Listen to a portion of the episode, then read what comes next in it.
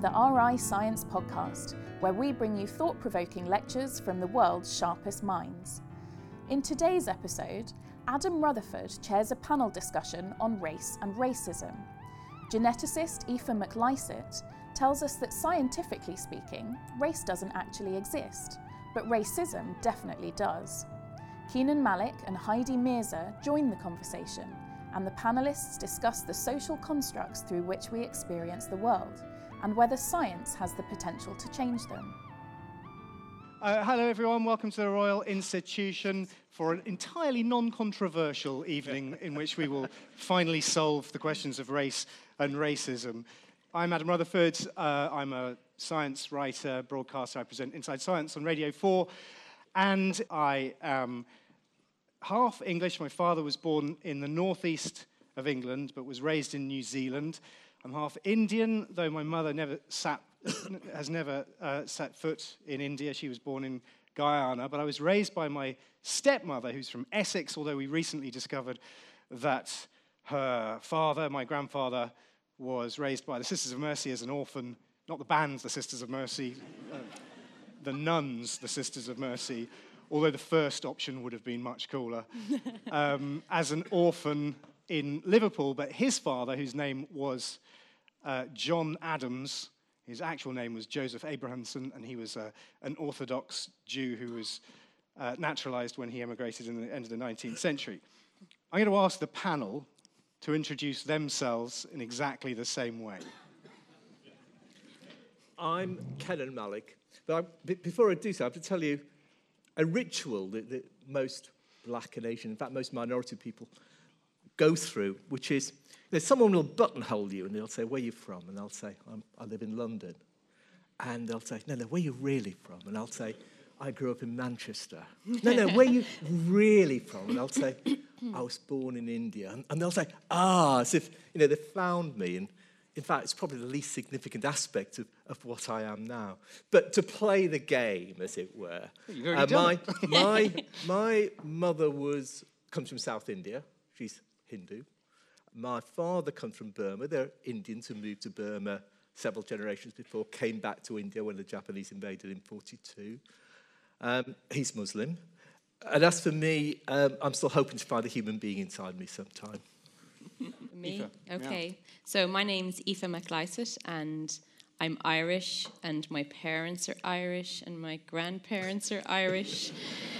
and I did my 23andMe hoping I'd find some family mystery or some little bit of scandal. Um, so 23andMe is one of these genotyping companies, and it came out as 100% Irish, which it was just very disappointing. So. um, I'm Heidi Mirza, and um, I don't really want to play this game. Um, and that's largely because who, who are we? Who am I? Is a really contentious issue. And how often do we get to tick a box to say who we are? Nearly just about every day you have to tick an ethnic monitoring box. And I want to rail against that. And I would never go for a genetic test. And I would say that who I am isn't as important as what I do. So I'm professor of race, faith, and culture. And I would also say that that's not an accident because who we are is because of what we've gone through, our experiences. So when I came from the Caribbean to England in the 70s, the racism in my school formed me and made me want to ask questions about identity.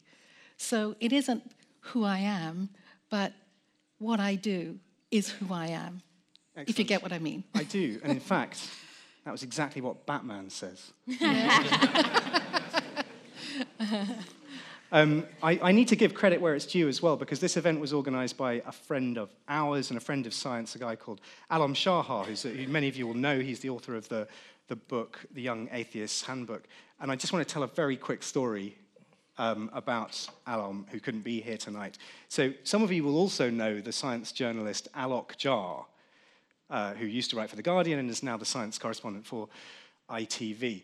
And you'll also notice that Alok and Alom are only one letter difference, and the three of us are friends. And there was an event we were doing at the Wellcome Trust a couple of years ago where Alom was speaking, and I had gone with Alok, and we arrived slightly early, and the security guy, who was a slightly older chap um, and was doing his best, um, but he, uh, he when, when, we introduced ourselves, he said, Well, you need to go through to the green room because you're on stage. And Alok said, No, no, that's Alom who's on stage. We're just his guests. And the security guard kind of chuckled to himself and, and said, Oh, it's an easy mistake to make because you're both, you know. and uh, both, both of us just went, what? Did you just do the hand wavy thing? wow, I didn't think that really actually happened anymore so in some ways, that kind of frames um, the way I want to. I'm going to attempt to structure this evening, and I'm, I'm very aware that we will so, that structure will soon fall, fall apart. Um, but Aoife and I are geneticists. I'm, I'm a, a, recovering geneticist. Aoife is a practicing geneticist. Um, Kenan is a sort of um, social. I'm in betweener who, who, who does nothing. Kenan does nothing at all, but has written extensively on race and, and has a profound understanding of genetics. And Heidi, as was already described, is more on the sociological side. So we're, I, am nominally, according to the title, which isn't up there, I'm nominally dividing the evening up into talk about race and what that is, and then racism and what that is uh, separately. And the, the, the, the question is how does science help us understand one, both, or either of those? Of those terms. And by, the, and by half past eight, um, I think we'll have it perfectly sorted. Um, at least that's, that's the challenge. And I run a pretty loose ship, as you can probably tell. Most of my notes are blank. um, and so I want to open it up to the audience as soon as possible. And I think we're friendly enough here on a night like this to, if you stick your hand up at any point, um, and I notice you, then I will direct questions from the audience. And at some point, we'll open up properly and bring the lights up and, and have as much of a conversation as we can. So, in the manner that I have already described, I want to talk about the hard, straightforward science up front. I also want to talk about the, the, the genetics that you mentioned in terms of having genetic test, ancestry testing and what that means and what it actually tells us in a bit. But first, I'm going to turn to you, Aoife, as the resident geneticist, and, and dealing right now in the present, contemporary genetics, post human genome, um, what does the concept of race mean to the average geneticist? So, I think if you talk to just about any geneticist, and if they're talking about race, the first thing they will say at the beginning of their talk is race does not exist. Human race does not exist. So, the term race, in terms of biology, has been used to describe within a population subgroups that are a bit separate from each other. And what you're talking about genetically in that case is you're saying, well, this group are more like each other than any of them is like the other group. And this group, similarly, are all quite like each other more than any is like the other group. And this is not at all what we see in human populations. In human populations, what we see is the vast majority of genetic variation is shared worldwide and you find it everywhere. So about 85 to 90% of the variation that exists is found everywhere. It's not geographically isolated. And we see this is true because um, we are a very young species, so there hasn't been very much time for differences to accumulate and to become separated. And it's also true because we have always been and we continue to mix a lot. And so all of our genes are shared worldwide. So if you're talking about race from a genetic point of view, in humans, we say it doesn't exist. In other species, you might argue that it does exist. But in humans, we're a very young species. We're constantly mixing, and there aren't. You don't find um, these divisions. So if you measure genetic variation, you can't find a group that is really so much more uh, similar within the group than they are to individuals between between groups. So what we consi- what we typically think of as races or just even people from different geographic origins, if you pick two Inuits and ask how genetically similar are they, and you, you find a similar level of genetic difference between two Inuits than you do between an Inuit and a German or um, you know or somebody from India. So, you know, you find the same amount of genetic difference, even though there are some outward physical characteristics that we can see which do have geographic patterns, which some of those are for other reasons. Whereas, if you were to take, on average, any two people from the African continent, they are going to be more genetically different from each other than they are to anyone else yes. on Earth. Well, how do we measure that? What does that actually mean? I mean, that's, that's one of those oft quoted things, but what are we actually talking about when we say uh, genetic similarities or genetic variation between people? So, um, well, we have the technology nowadays to sequence the entire DNA. So it's uh, and it is we do talk about it as a sequence of letters, and it is as simple as just the number of letters that are different between individuals, and then we have there are geographic patterns within that. And the reason we see the most of the richest genetic diversity in humans exists in Africa because our species originated in Africa. So if I was to revise my self introduction more correctly, I should say I'm an African and all my ancestors are Africans and we're all Africans. Apart from the Neanderthals, who are very European. Well, the Neanderthals are a little bit more European, but um, everybody has a bit of Neanderthal. But they still had, they just, they came from Africa too, just a little earlier. Right. um, uh, Kenan, what, what, about, so, uh, you know, in, in, terms of the genetics, that is a non, what Aoife's just said there is non controversial. Uh, there, when we look at human variation at a genetic level, we see no essential characteristics that isolate with one particular group over another. And yet, everyone kind of knows what race is. Most people agree that race exists, racism is a real thing. We see physical differences. Incredibly diverse audience, by the way. I've done many of these at the Royal Institution over the years, but I don't think I've ever seen so many non white faces. So well done, you lot. Um, including on stage, actually. Uh, Maybe it's got something to do with the topic. Um, I think it's random variation. Um, what, but people know, you know, there are physical differences between people. There are very obvious physical differences between people. And most people make, are, are, well, many people are willing to make statements which allow them to geographically isolate one group over another. So, how does that relate to what Aoife's just said in terms of genetic diversity um, being relatively insignificant? That's a very complicated question, but let, let, let, me, let me deal with one aspect of it. Um, one of the reasons I think that science finds it so difficult to get a handle on race is because we're, we're very peculiar as human beings. We, what we call, there are no such thing as natural human groups. Things like migration, intermarriage, war, conquest, forced assimilation, voluntary segregation, all man, political and social rules, customs, such as the, the one drop rule in America, which deems that if you've got one black ancestor, you are black, um, you're socially regarded as black, and so on. All those things mean that all the categories into which we people are social categories.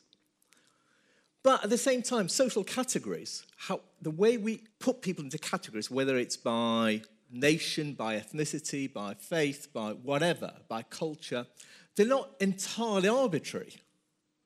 People um, do seg- self segregate to a certain extent within certain groups, and therefore, social groups can have certain biological consequences.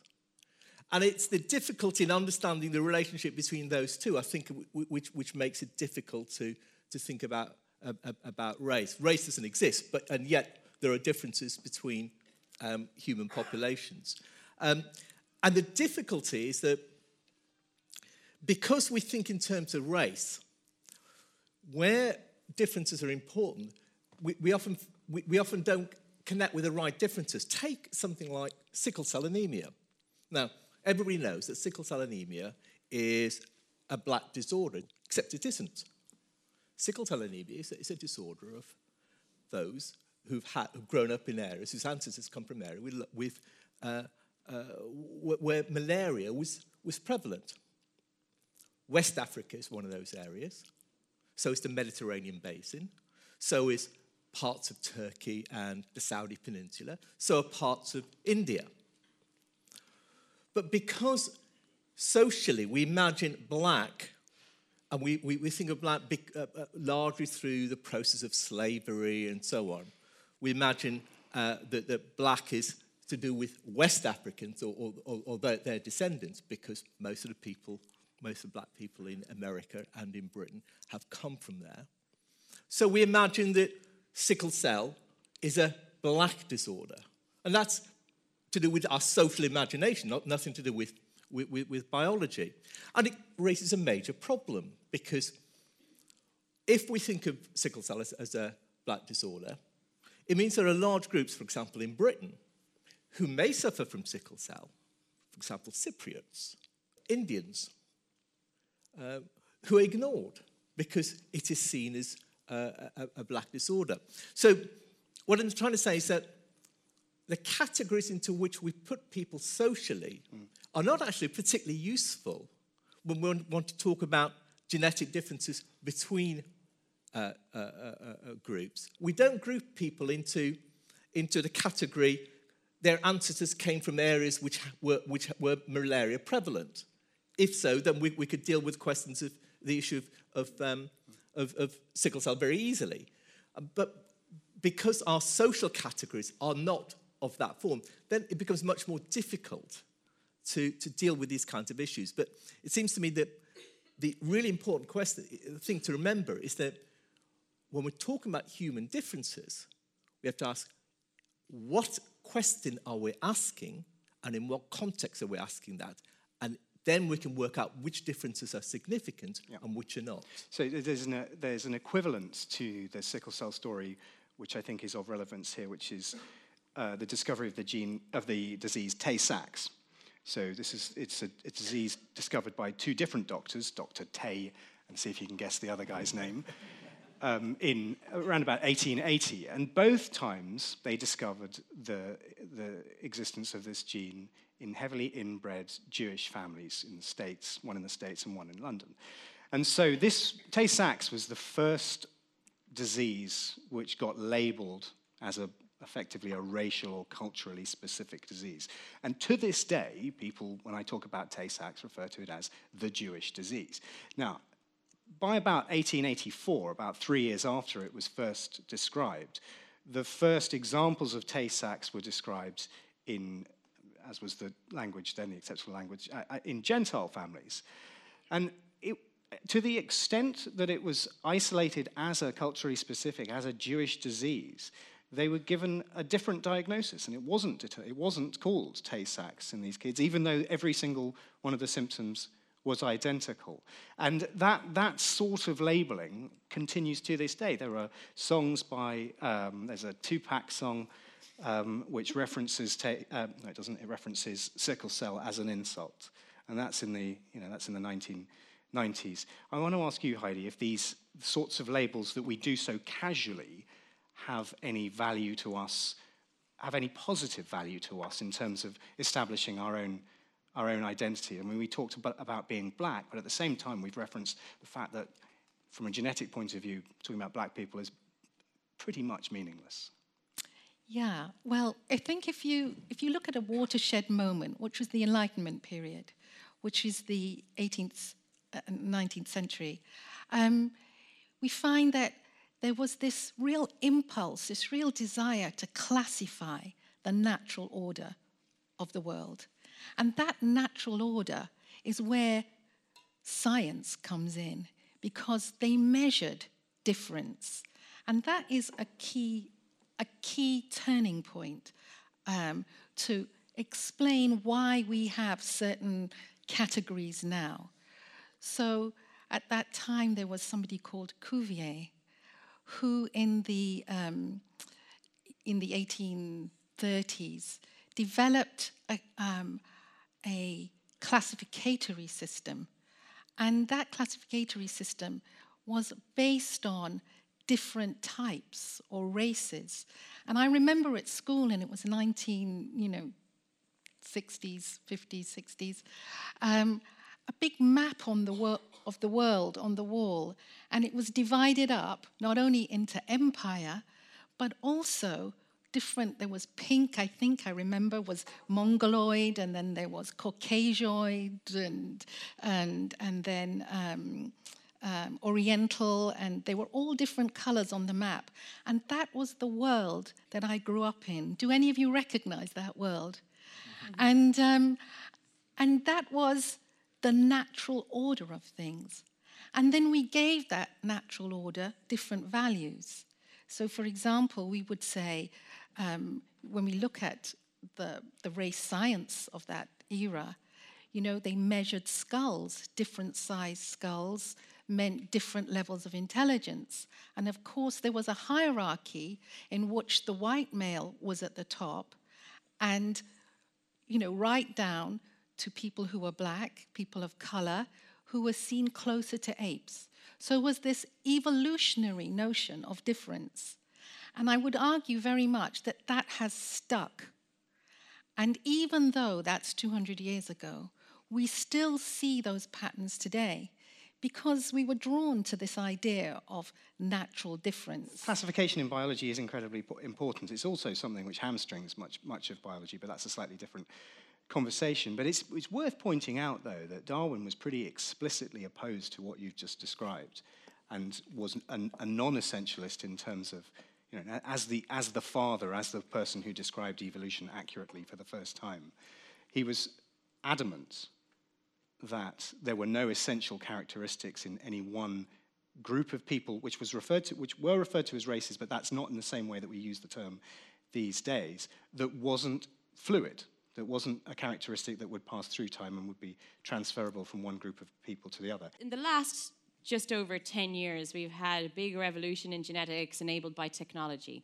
And so we've been able to sequence genomes, um, so the total DNA of people. And what, what um, there's been this big scientific effort to try and sample human diversity. So there's this project where uh, they got volunteers who gave a DNA sample, and this was uh, about a thousand people or so, thereabouts um, from all over the world, so lots of different geographic localities. And what they did was they used the best technology at the time to sequence these bits of DNA and to measure the differences. And so you have you you look at you've got each, for each individual you've got the the um, little set of letters they have that are variable somewhere in somebody. So it turns out about um, one every thousand letters is different somewhere in somebody. And when they did this, then they applied this um, statistical clustering um, technique. So it's a mathematical technique we don't need to get into the details of. But basically, what it does is if you say divide this these data into two groups, it'll divide them into the best two groups it can. If you say divide it into three groups, it'll find the best division to force it into three, and if you say four, and if you say five. So when you say divided into two groups, it comes out basically Africa and everywhere else, roughly. And then when you say three groups, um, I think was the next one that popped out was European. Uh, no, I get that wrong? Um, Eastern Asian. Okay, yes. But then, with the interesting thing, I think the point that Adam wants me to get to, um, this will happen a lot, um, is that in, when you when you insist on five groups, the groupings come out roughly along those lines of African, um, African, Amerindian. Um, Caucasian. Yeah, Caucasian. So Caucasians, yeah, Europeans. Then the Southeast Eurasian, Asian, Eastern Asian. Yeah. Aboriginal. So it comes out approximately the way those awful maps were, and um, so depending on how you want to read this, you can either you can have your racism reinforced, uh, and people choose to do that.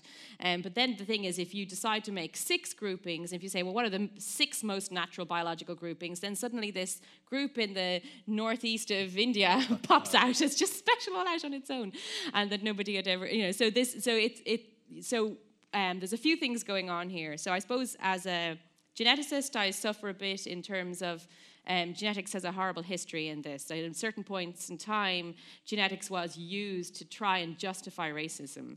And so people try to say if there are genetic differences, th- then anything I claim, uh, any horrible um, view I hold is somehow scientifically justified. And this is, so people have been trying to use genetics. So the first thing we see is that, and what I said at the beginning is still true, the, um, about 85 to 90% of genetic variation is shared worldwide. So when you find these patterns, what you're finding is um, of the bits that aren't shared. So you're kind of saying if you really insist and you take the bits that aren't shared, um, well, then do they have patterns? And yes, they do. And then you also have some things are just a bit more common one place than the other. Um, but one thing about race then and the idea of race. So I am a scientist and I hope that um, I'm led by the data. You know, I'm still a human being, so I can't claim that I never make mistakes. But um, I, you know, so but in terms of race, my my, um, my, I'm convinced that I'm led by the data when I say there's no such thing as race in human populations. But if there were, I would accept that, but I would never accept that as any kind of justification for any kind of prejudice. So, in terms of, we have another kind of biological difference that we see in uh, human populations, which is just slightly more than 50% of the population are female and the rest are male. And this is a very big biological distinction. You can find biological traits that are very, very different between these two groups, and that in no way just, there's plenty of them, Adam, you'll think of one.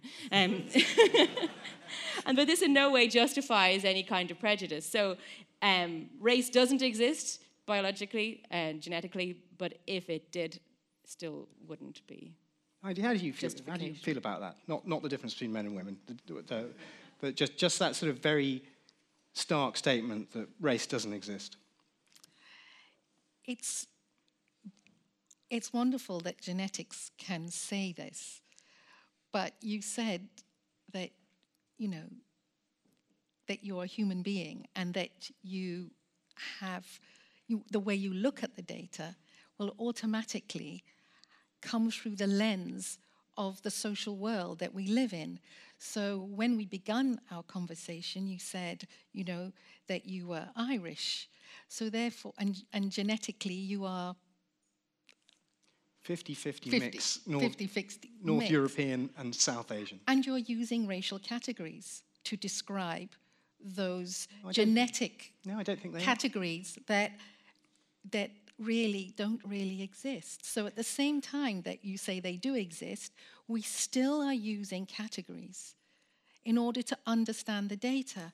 And one of the ways that this plays out very much, and I know we're talking about genetics, but the way in which genetics then moves into the kind of medical and other ways in which it's used. So, for example, it's used for various drugs targeted at particular communities. So, for example, there is a drug called BiDil that is actually targeted at African American communities. Now, if race doesn't exist, why are we targeting certain communities? And this is what we call in the social sciences the biopolitics that goes on in terms of the way in which race becomes marketable, huge monies for biotech companies, genetics is not neutral. It comes through our filters, our social filters, and our categories that pre exist. Tell me, tell me about the medicine, though. I mean, that is, that is an, if, if, if genetics has neutralized race as a concept, but at the same time, there are genetic differences between people, and some of those um, organize themselves along geographical boundaries um, what Heidi was just mentioning there about the targeting of specific pharmaceuticals towards specific groups, is that, is that valid? Is that something that carries any scientific, rather, let's separate out the politics of, of pharmaceutical, the pharmaceutical business, but is it, is it something that could be justified scientifically?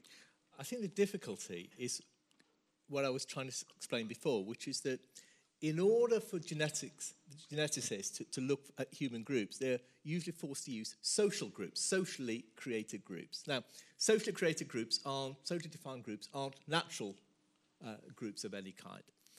But it's usually the case that, that social groups are, have a greater degree of, two individuals within a social group have a greater degree of relatedness than two, two random individuals, um, however small that may be. And in certain circumstances, that may be useful um, in science uh, and in medicine. But in many cases, it's, it's not. And, and that's the ambiguity, that's the difficulty of, of, of thinking about this. The fact that, um, that there is a greater degree of relatedness um, within a particular social group um, doesn't mean that the biological reality of race, uh, that race is a biological reality. It just refers to the fact that there are genetic differences between populations. So if you take any two populations, you'll find genetic differences. That's the, that's, that's, that's the point. Um, uh, the, the, the, kind of great doyen of, of population genetics, Cavalli Sforza, he, he, he made this point that if you take the people of Pisa and the people of, of Florence and you look at enough genes, you will find genetic differences between those two groups. So, for example, the, the, the, the, example that Heidi gave about drugs being targeted at African American communities. Mm-hmm. Now, we've already stated, and it's non controversial, that there is more genetic diversity within Africa and within African American um, people than there is in anyone else in the rest of the world if you compare any two groups. I'm so, sure about African American people. Uh, y- yes, you're right. That's a fair point. Um, so does, does, that, does that mean that, is that targeting, I mean, is that scientifically justified? Is, that, is, is there a mechanism that underlies that where you could say, well, this particular genotype, this, this particular group of um, bits of, of DNA variation are more likely to appear in this group of people than in this group of people, and therefore, actually, that is a justifiable thing to do? I'm not sure it's scientifically justified, but that, but the fact is that as a society, we, we, we, we, we have to look for different groups within society, we, um, and that we, and it's quite useful sometimes to talk about groups within societies, and those groups tend to be socially defined groups. So, um, if you're looking for um, uh, problems of obesity or heart attacks, it may be that there are certain socially defined groups in which you'll find uh, greater rates of obesity or heart attacks. Um, that's, big, uh, that's the case because that's how to, we socially divide up the world. It says nothing about the, the, the, the natural categories of, of, of, race. It simply says something about the way we divide up the world, and therefore that these um, uh, categories become proxies um, because we have no other categories to use. So it's, it's, it's a difficult question, I think um, it, uh, for which there is no straightforward answer. Um, we have to recognize that these are social groups, but social groups can sometimes be useful in telling us um, that, they, that there are um, uh, uh, genetic differences that are important. So I think, though, with this, kind of around this question, what we're kind of asking is sometimes is it useful to think in terms of race scientifically? Like, does it help you? Does it give you a shortcut in terms of medical diagnosis? Does it help you get to a correct diagnosis? Does it help you get to the correct drug to treat this individual patient? And one of the um, and for a while it was thought that was the case. For a while people thought, well, this is a kind of a, a quick shortcut, especially when, we, when, when genetic testing wasn't so easy, that, you know, if this individual has these symptoms and they're black, it may be more likely to be X than Y. And one of the classic examples it was thought of this was um, hypertension, so high blood pressure in African Americans. So African Americans have more often have hypertension than other Americans, and it was thought to be um, a, a, racial genetic difference, and it turns out it isn't. So it's, it's, it, it, there is higher hypertension, but probably for other lifestyle reasons, which have lots of social factors. And so, um, you know, so this idea that race is a, a handy proxy, or may in some cases be useful, doesn't even seem to hold out in the case where the cases where it was at some points thought yeah. to be useful. And also projecting racial um, stereotypes and myths onto other groups. And that, is, that continues to exist to this day. There's a myth about American Indians, Native Americans um, being genetically prone to alcoholism, for which there is no evidence.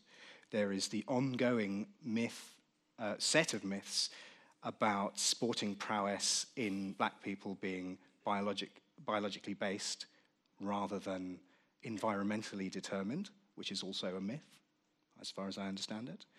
And, and yet we very comfortably continue to perpetrate these ideas. There was um, a recent article, set of articles by sociologists who analyzed the way that the media and the public think about sporting success. And more often than not, um, people and sports commentators would refer to success of black athletes as being something that was biologically determined and success of white athletes as being something that was determined by their own training regimes and self, self-determination. Now, there is simply no evidence to support any of those views, and, and yet they're so culturally ingrained that we just, we just repeat them. I suppose one thing that happens in terms of, so when we get back to genetics of race, the problem with genetics or um, is that you know we don't control our own genetics. You inherit the genes you get, and then you have no option but to to live with those. So when we have these uh, differences in groups, so we have biological differences or cultural differences where, wherever they arise from around the world, and certain groups have more of certain traits for all kinds of reasons, but they're not genetic. And I think it's important to remember they're not genetic because when, whenever people feel that something is genetic, they feel it's somehow a destiny written out for them that's beyond their control. And that is where um, the worst of racism comes in. So, first of all, the worst of racism says, you know, there are genetic differences that make some people better or worse than things. All of the good things are clustered in me, yeah, which is usually what mean. You know, so first of all, that, that all the good sh- stuff should land in one place or in one grouping is one of the parts of racism. And there's nothing you can do about it because it is genetic. Therefore, you know, um, it's a waste of time to try and help these individuals. So um, when we have these differences that do exist, so you know, it's I suppose this is the paradox. So racism is real, um, race um, genetically isn't real, and but there also are there are differences globally. We see this, we know this. Um, skin color is only the most obvious one, but there are other kinds of differences which come from cultural things, not from genetic things, which means that so the, which means that it isn't a destiny pre, that's pre-written and it, everything is completely fluid. And I think that is where um, genetics has been badly misused. So first of all, presuming that every difference you see must have a genetic biological basis, and then and that every genetic difference. So even these genetic differences we talked about that allow us to, you know, trace you know, where somebody may be originated from, they're mostly in the 98% of your DNA that doesn't really do anything. So, um, you know, they're not, they don't even have um, biological consequences. So I just think it's, you know, this is one of the things that has, um, one of the things that, that, that is used against genetics and kind of to promote racism is that this is a this is a destiny that is all genetic, that every difference is genetic, and that it's predestined. I think, I mean, I'm not a geneticist, so, so I, I don't want to have, um, but I, I do think that categories are important. Um, but we just have to recognize what we mean by categories when we put people into categories. If we could divide, if the world was divided into um, the category of those who are born in areas uh, which have a problem of malaria and those who aren't, that'd be very useful categorization um, when, we, when it comes to dealing with the question of sickle cell. Now, we don't divide people in that fashion. And so we have to find other kinds of categories that help us um, deal with the question of sickle cell, of Tay Sachs, or whatever. Those categories are um, often imperfect. The trouble is, we then take the fact that we use these other categories because they're social categories and then make a claim about the, the biological basis of race. That's the problem, I think. It's, it's not the categorization itself it is what significance we impute mm. into those categorizers, into those differences. That's the, that's the problem, I think. Well, oh, hands are popping up. So there's a question on the back row right there. And then do, have we got a, there's a couple in the, um, yes, in the gods. So if the gentleman in the check shirt and first. And are there, are there mics there's, up there's, there? There's one here. Okay, so let's, so if you, if you can, one quick question that we can answer, no grandstanding statements, and try not to be insane. Just, uh, just going back to what you were saying about sporting, um, with where, when you see the Olympics, obviously you see the front runners are Usain Bolt. America have a black man as their front as their 100 meter sprinter. Mm. Um, I heard something. I'm not sure whether it is a myth or um, or true that uh, black men have, and perhaps women have, an extra muscle or bone or something in the back of their leg. Extra bone? some, not, probably not a bone, but a, a muscle. Um, that allows them to run faster and over, over evolution. Sure. Because they perhaps they had to walk further, you know, to get water, you know, things okay. like that. Yeah, no. So, so, I'm not sure whether it was true or not. So there, there is. So as often with these things, there are some aspects of truth in some of the things that you just said. So you're absolutely right. There hasn't been a white man in the final of the Olympics since Allan Wells in 1980, who won it. But that was the year that America were boycotting it because it was in Moscow. Now, if that's not a social construct, then I don't know what is. There is, there is, and again, this refers to biological differences between people. There are uh, groups of people who have faster, they have more fast twitch responses in their, in their muscles. Um, and that does predispose, to a certain degree, you being better at explosive um, uh, movements than people who, are, who have a lower frequency. I am unaware of anything that has ever demonstrated that those occur at a higher frequency in black people than any other class of people. And as we've already said, the term black is effectively meaningless with regards to this conversation. There haven't been nearly as many long distance runners who are not from, um, mostly from, from Eastern Africa in the last you know, many years, the majority of the 20th century. But they, we broadly also categorize as black, but of course they're not very good at sprinting, those guys. There was a, um, a book written in the run up to the Second World War, which was largely to do with the promotion of Aryans, which declared quite conclusively that the majority of long distance runners, and this was factually true, were from Finland. Um, and, and, again, I mean, that just says that there may be, there are biological differences between people. That is true. How essentialist they are, how they congregate in one particular group of people, I, I, I think that's the, that's the key difference. But those, those sorts of things you just said are, are, are you know, they're, they're the types of semi-truth, semi-myths that perpetrate through, through the ages very, very easily. Does anyone else want to? Yeah, I was just going to make the point of pseudoscience. We have pseudoscientific explanations for why certain groups are better at something than the other. So, for example, you were talking about sport, and you know the black prowess at sport can be explained in these crackpot ways. But we also have at the other end of the scheme, you know, crack equally as crackpot ideas about intelligence and who's more intelligent than the other. And, you know, and I want to go back to the old, you know, 19th century ideas about racial difference because we still have ideas lived out today about black people being less intelligent. And I do a lot of research in education, and this is something that we pick up all the time. So if there's no genetic differences between groups, why do some groups do better than others in schools, in education? And that is largely because we have imbued these ideas, these pseudoscientific ideas about difference, and we live them out in our you know, daily life. So what we find a really strong determinant of how people do well or not in school is the expectations of the teachers. And those expectations of the teachers are you and I in this room with influenced by all sorts of historical and geographical and pseudoscientific ideas about difference. And one of the big ways in which race has always been um, manifest itself is through in differences in gender and in sexuality and in class. So we think in those ways, and that becomes the truth.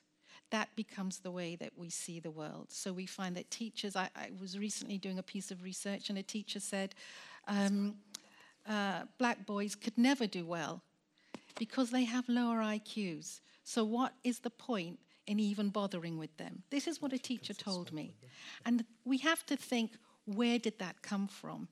And the boys that he teaches, and he was a science teacher, by the way. So science is more than just genetics, it is social in so many different ways. And he had been, this teacher had been to university, he'd been through the whole education system, and no one had challenged his racism.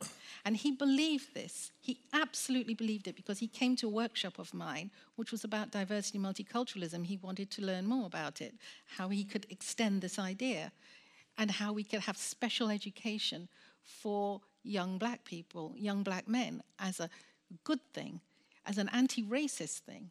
So, this is how race lives in the social world. And I think that's something we really need to think about. So, hands are shooting up all over the place, as I anticipate. Sorry, they, sorry, they, do you want to make the point? No, that's Okay, fine. So, I did say I'd go to the, the, um, the balcony first. So, there were two. I can't really see because of the lights, but why don't you, you judge for yourselves and speak, and then I'm going to. And then I'm going to go over here, and oh bloody hell, calm down. Who's got the mic down here? Is there a mic down Hi, here? Oh, go uh, on. Sorry, hi. Um, I just wanted to go back to the um, question about the biological basis of race, because uh, I'm sorry to take it back to the hypertension um, point, but I also want to draw a parallel with the management of kidney disease in different races as well, which again is largely based on race in some um, situations. And I just wanted to make it clear that I think to put to put all of that down, to put the the, ma- the management being different in different races, to put it all down to social constructs and pseudoscience is irresponsible because there are scientific bases to it and it is based on race. And it although it's obviously not to do with genotype there is a biological basis to it and it is being evidence based and I just wanted to know your opinions on that from not a genetic point of view but a biological point of view. Okay. So I wasn't trying to say that it was entirely pseudoscience. Um, so um, so there there are there's both truth and um, folly, I suppose, wrapped up together. So one of the things is, say for example, um, you know, in I don't, I don't, I'm going to pick a really bad example because I don't know UK well enough. But like, so if you just, if you, if you were talking about, if you're in some city in the UK and you're talking about non-English people, so people who have a different ancestry, then it's, it's also possible that those particular individuals are closely related to each other, not just that they're, so they're not just a random sample of people from Bengal, but they are um, a related group, or a, even if it's not not first cousins, still a related group. So there will be a genetic um, certain consistency within that group potentially. So there can be both true in the group in the group you're looking at in a specific place which is sometimes um, some, some of the work might be done in small locations like that, and it doesn't apply necessarily broadly. Uh, more broadly than that, and so even in so um, a lot of medicine we have, you know, works well. F- like it, it, it's designed to work in Europeans, and it works well in Europeans for things that are common in Europeans. So there are certain there are certain structures where certain things are more common than others. It's just not as direct and good a um, it's not as perfect a, um, a measure as people had thought it was. So it's not that there's nothing there. There are there are genetic patterns, and um, you know when we even so we, when we see genetic patterns, it's largely to do with relatedness um, and not a, a, large amount of time elapsing. We are a young species, as I said at the beginning, and so um, you know, and so if that answers it a little less fuzzily, I don't know. I mean, I'd, I'd like to hear the panel's views a little bit more on why categories are important because the because the point that you all seem to be making is that they is that they're leading us up a blind path that genetics is a science in itself. It teaches us about about how and where we've evolved from and and and that that is not a, a telescopic thing. It's on a syndrome it's on a spectrum. And, uh, and, and so th- there, there is not one species or one group of people that is, that is better or worse than another group. So, yeah. I, I, like Kenan's um, idea that um, different categories for different purposes. So it's like what we've done socially um, with humans is we picked a few categories and tried to apply them everywhere.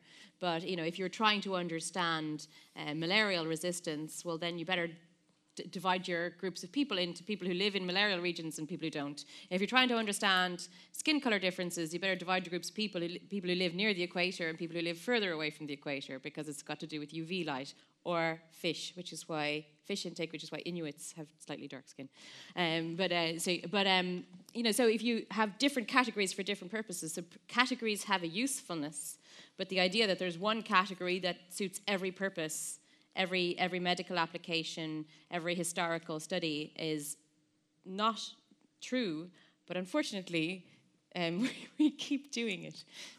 we need categories. Be- sorry, go, go, on, Harley. No, no, you, yeah. you can go. I'm saying we need categories because we can't study everything as a blob. Um, it, it is a, a, a, practical, pragmatic way that, and it's not just genetics that uses categories. Every form of, you know, whether you're talking natural science or social science, you, you need all sorts of categories. The, the, the issue is how we understand and what significance we impute into those categories. You know, if you had a, a white Boeing 707 and, and, and, and a red Ferrari, the fact that one's white and the other's red is of little significance. The fact that one has a jet engine, the other has an internal combustion engine, is probably of great significance. But if you're on a desert island even that probably has, has no significance at all. In other words, differences matter, categorization matter, but they matter in context. And according to the question you want to answer. And I think the problem with well, the way we think about race is that we think one set of categories answers all our questions for us. That's the problem, I think, with, well, with, with the okay, hold on. So, I, so, so uh, Heidi's going to make a point. I, I, it's worth mentioning I wasn't suggesting that everyone 3,000 years ago was a single population.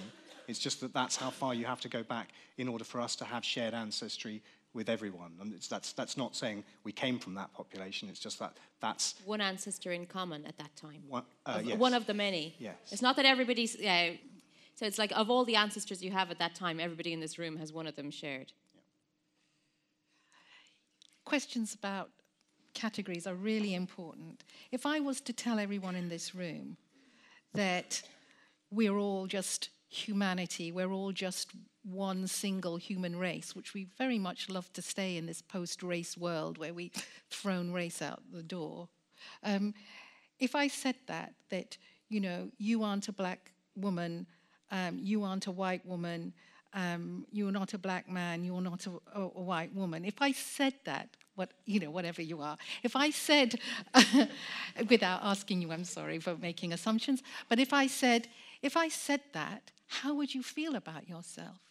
The question is, we're deeply invested in difference, and that difference makes our world turn. If I said to you, you know, that you your ethnicity didn't matter it's part of your makeup, it's part of your history, it's part of your struggle, it's part of who you are, your lineage, your ancestry. So you come from a history. And that is really important. So, identity is important. And if we want to look at categories um, free of identity, it's meaningless. So, we can say that race is meaningless genetically, and thank God for that because it gives us some perspective on identity. So, you first. Um, so, I just wanted to ask um, when you talk about genetic studies, you're working on the assumption that that sequence of DNA, all those letters, will directly lead to um, the biological differences that, that, you see between people. But sorry, say the last bit again. It'll lead to the biological sort of differences that you see between people. But how how safe is that assumption? I mean, I, you've got you know your sequence of letters, but that's just sort of one level, and then you know it's the way that that that kind of interacts and I don't know, just yeah. I'm not sure. I get your question. So it's actually not the assumption. So the assumption is not necessarily that the sequences, the differences in the DNA sequence directly lead to biological differences for a couple of reasons. When people are doing what they're trying to do, one thing that's definitely certain about DNA is you got your DNA from your parents, who got it from their parents, who got it from their parents. So what we know about DNA is that it is a record like transmitted from the past. And that is the only thing that we say is certain about DNA.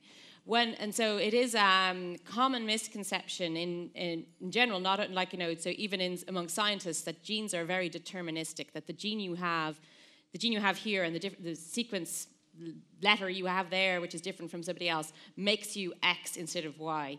And that isn't the case. So it's not the case that, um, so Bi- there are biological differences that are not genetic um, in the sense that they are not lifestyle or that your genes set you up um, with a slightly higher chance in this direction than that direction, but they don't determine one way or the other. You could still go either way. So, in terms of the genetic studies, what they all they are doing, all they are trying to do is say um, they're looking at the patterns of diversity and not actually trying to relate them at all um, th- so these ones that are big surveys, big population-wide surveys, like global surveys, are not trying to relate them, relate them at all to um, biological traits. They're only saying what is the pattern of sharing of genetic differences. And most of the time, the sharing of genetic differences is sharing is family sharing, right? It's relative, so that's all it's trying to do. Okay, I, I think we've got time for a couple more before we get booted out. So the um, uh, Professor Curry first, and then if you could pass the mic back, I think um, someone's got their hand up, second, second row. So go ahead, Stephen. Um, so my question follows on from the previous questioner, and it's really about whether or not modern science can actually challenge our um, social mores, our, our current sense of self and our notions of race and racism. And comes back to this question. Oh, sorry. Um, and comes back to the question earlier about, uh, and Ken was a bit um, pessimistic about the ability of genetics to sort of challenge our, our, our, current set of values. But listening to the discussion, the, it strikes me the historical perspective is important because for a long time it seems as if science has actually connived or supported or, or uh, even at best not challenged notions, notions of racism. And that's because the science was relatively rudimentary. So if your biology is based on categorizing things and you're doing that largely on the basis of external appearances, then it seems reasonable to ask questions are there biological differences between people who are of different color, for example? But now that we have the modern power of genetics and we have learned within the last decade that actually uh, you know, the human race is terribly uh, homogenous in terms of there's a very small amount of genetic variation. Is it possible that once this becomes more widely known, I mean, this educated audience already knows it, but are other members of the panel more optimistic that actually the science is much better now and is actually challenging our notions of categorization? Categorization is important, but it's not rigid, it's okay. not fixed. I, I, want, I, want, change with our understanding. I want Kenan to answer that. I mean, my, my feeling, though, is it's a good start right? So we, we have got to the point, I, I feel satisfied that people like Aoife and I can, can make the statement based on the data, based on what we understand about human variation by the determinants of human variation at a biological level, it has no value. The term race has, has no value. That, to me, I'm, I'm, I'm less willing to go further than that because uh, uh I'm not a social scientist nor a social commentator. Um, but that seems to me to be an enormous amount of progress from the origin of genetics, which was Francis Galton, book out in September. It's not just about him. Um, in that he set up a science which, uh, as a racist, set up a science in which he was attempting to demonstrate social hierarchies and, um, and categorization of, of people. And science did a very good job of ultimately demonstrating that he was wrong in his prejudices. Now, that, that, that, that, is, that to me is a really robust point for us to go forward from. So we, di- we have conversations like this so that the broader issues are, are at least can't be based in the science. That may be true, but that doesn't mean that um, our shifting notions of science will undermine our social categories of people. It wasn't science that, uh, that, that, that created the categories in the first place. Uh, science became a justification for socially created categories.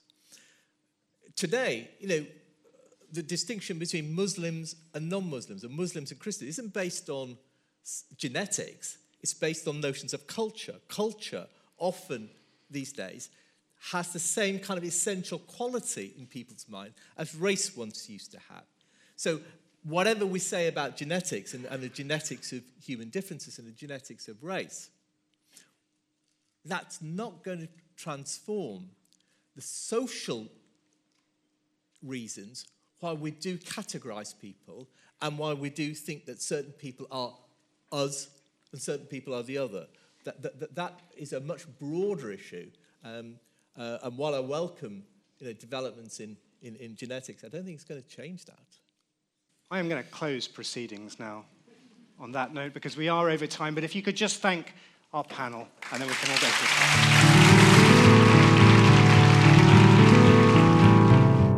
Thanks for listening. Join us next time as we look at the science of sleep and circadian rhythms.